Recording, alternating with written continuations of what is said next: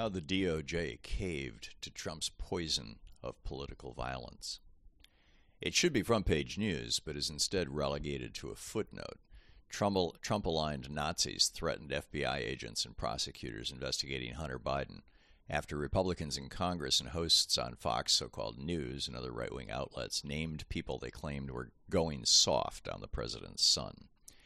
As a result, the FBI has been forced to create a unit just to protect people working on the gun and tax charges brought against Hunter yesterday and in previous months. These attacks on government officials are largely unprecedented.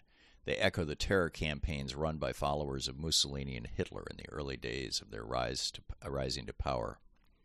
It's a sign of a democracy that's under siege from fascist forces both within the nation and being egged on by social media and financial campaigns originating in Russia and China. It's the poison of political violence that Donald Trump has poured out across America like one of the vials of the four horsemen of the apocalypse. There have been times in American history, of course, when prosecutors needed protection from the people they were trying to imprison. When Louise and I were first dating as young teenagers, uh, we were around 16, she had to sneak out past the Michigan State Police who were guarding her house because her father, Frank Kelley's assistant attorney general, was running the prosecution of members of the Licavoli crime family. If Louise's dad was alive today, he'd be shocked by the idea that prosecutors would need protection from the followers of an American politician. Even more disheartening is the fact that Trump followers and right wing media were successful at intimidating a U.S. attorney. De- Delaware's David Weiss, appointed as a federal prosecutor by Donald Trump, had worked out a plea deal with Hunter Biden to for two minor charges involving checking an I'm not a drug addict box on a gun purchase application and failing to pay his taxes for two years, which he has since paid in full, along with substantial fines and penalties. When word of the deal came out, the increasingly fascistic right wing media machine in this country went nuts. From Fox so called news to hate radio and podcast hosts across the country, the outrage was the flavor of the week, claiming that Weiss had gone easy on Biden because his dad was president. James Comer brought two former IRS agents who characterized themselves as whistleblowers. They never sought federal whistleblower protection, so this was merely a marketing label, to testify before his House Oversight Committee that Lesley Wolf, a federal prosecutor and member of Weiss's team, had specifically and intentionally gone soft on Hunter. Their testimony was immediately challenged both by Weiss, other IRS agents, the special agent in charge of the FBI's Baltimore field office, and by the facts themselves. But the damage was done. Wolf and others on Weiss's team were soon receiving threats of violence, including incidents of swatting, where false claims of armed standoffs are phoned into police who then bring a SWAT team to break down a person's door. It now appears that the threats and swatting worked. Yesterday, Weiss brought new charges against Hunter Biden for falsely checking that box and for owning a gun for 11 days while he was addicted to drugs. He's now facing 25 years in prison. As the Washington Post documented, charges like this for falsely claiming not to be addicted to drugs when buying a gun are exceedingly rare, and when they are lodged, are almost always add-on charges against persons who have who use those guns in crimes. Hunter Biden never even loaded or shot his gun, and his girlfriend disposed of it after he owned it less than two weeks because she believed he was going to use it to commit suicide.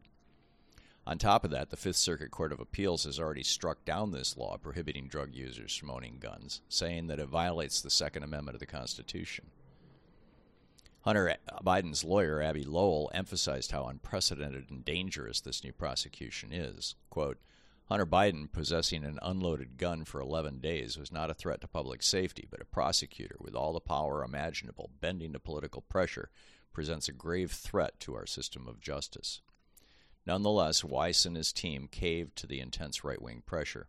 If Hunter's last name hadn't been Biden, this would have been settled five years ago. That's not equal justice before the law, it's politics. As Marjorie Taylor Greene bragged yesterday, echoing Joe McCarthy's Democrat Party slur, Quote, We're going to drag Biden and everyone who covered up his crimes through the headlines day after day, month after month, and prove to the country the entire Democrat Party is corrupt and can't be trusted. So, no matter which candidate runs for president, if they take Biden out, everyone will know the Democrat Party is filled with liars and traitors.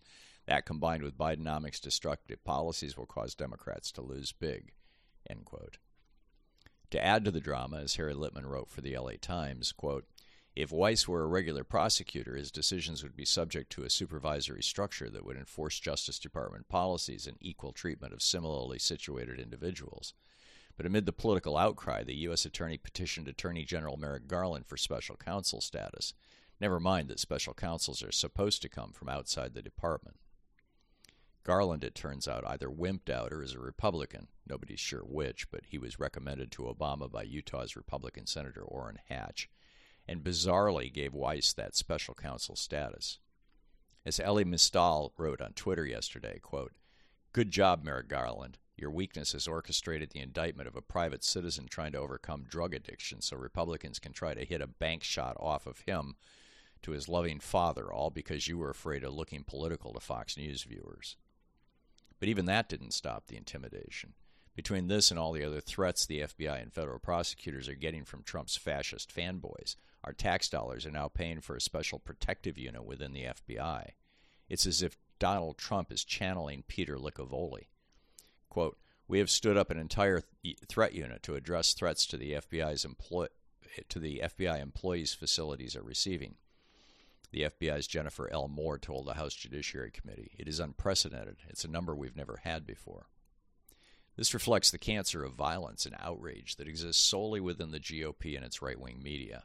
It's no way to run a country or a Justice Department. But the DOJ is intimidated by Trump's bullies, including Republicans in the House and right wing media stars who simply lie about events for political gain.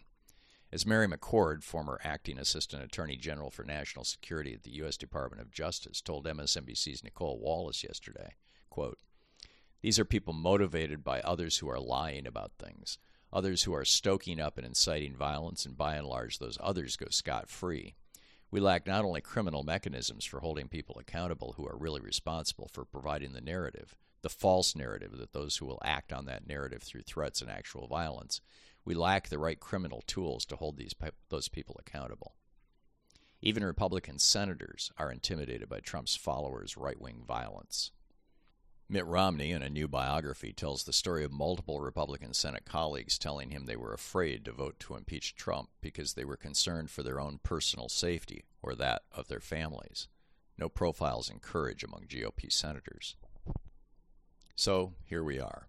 As the president of the FBI Agents Association, Natalie Barrett, said in a statement, quote, FBI special agents and their families should never be threatened with violence, including for doing their jobs. This is not a partisan or political issue. Calls for violence against law enforcement are unacceptable and should be condemned by all leaders. Sadly, though, it has become a partisan and political issue, one that exists entirely within one party, the GOP. And the sooner the FBI, DOJ, Fox News executives, and Republican donors understand that and put a stop to it, the better.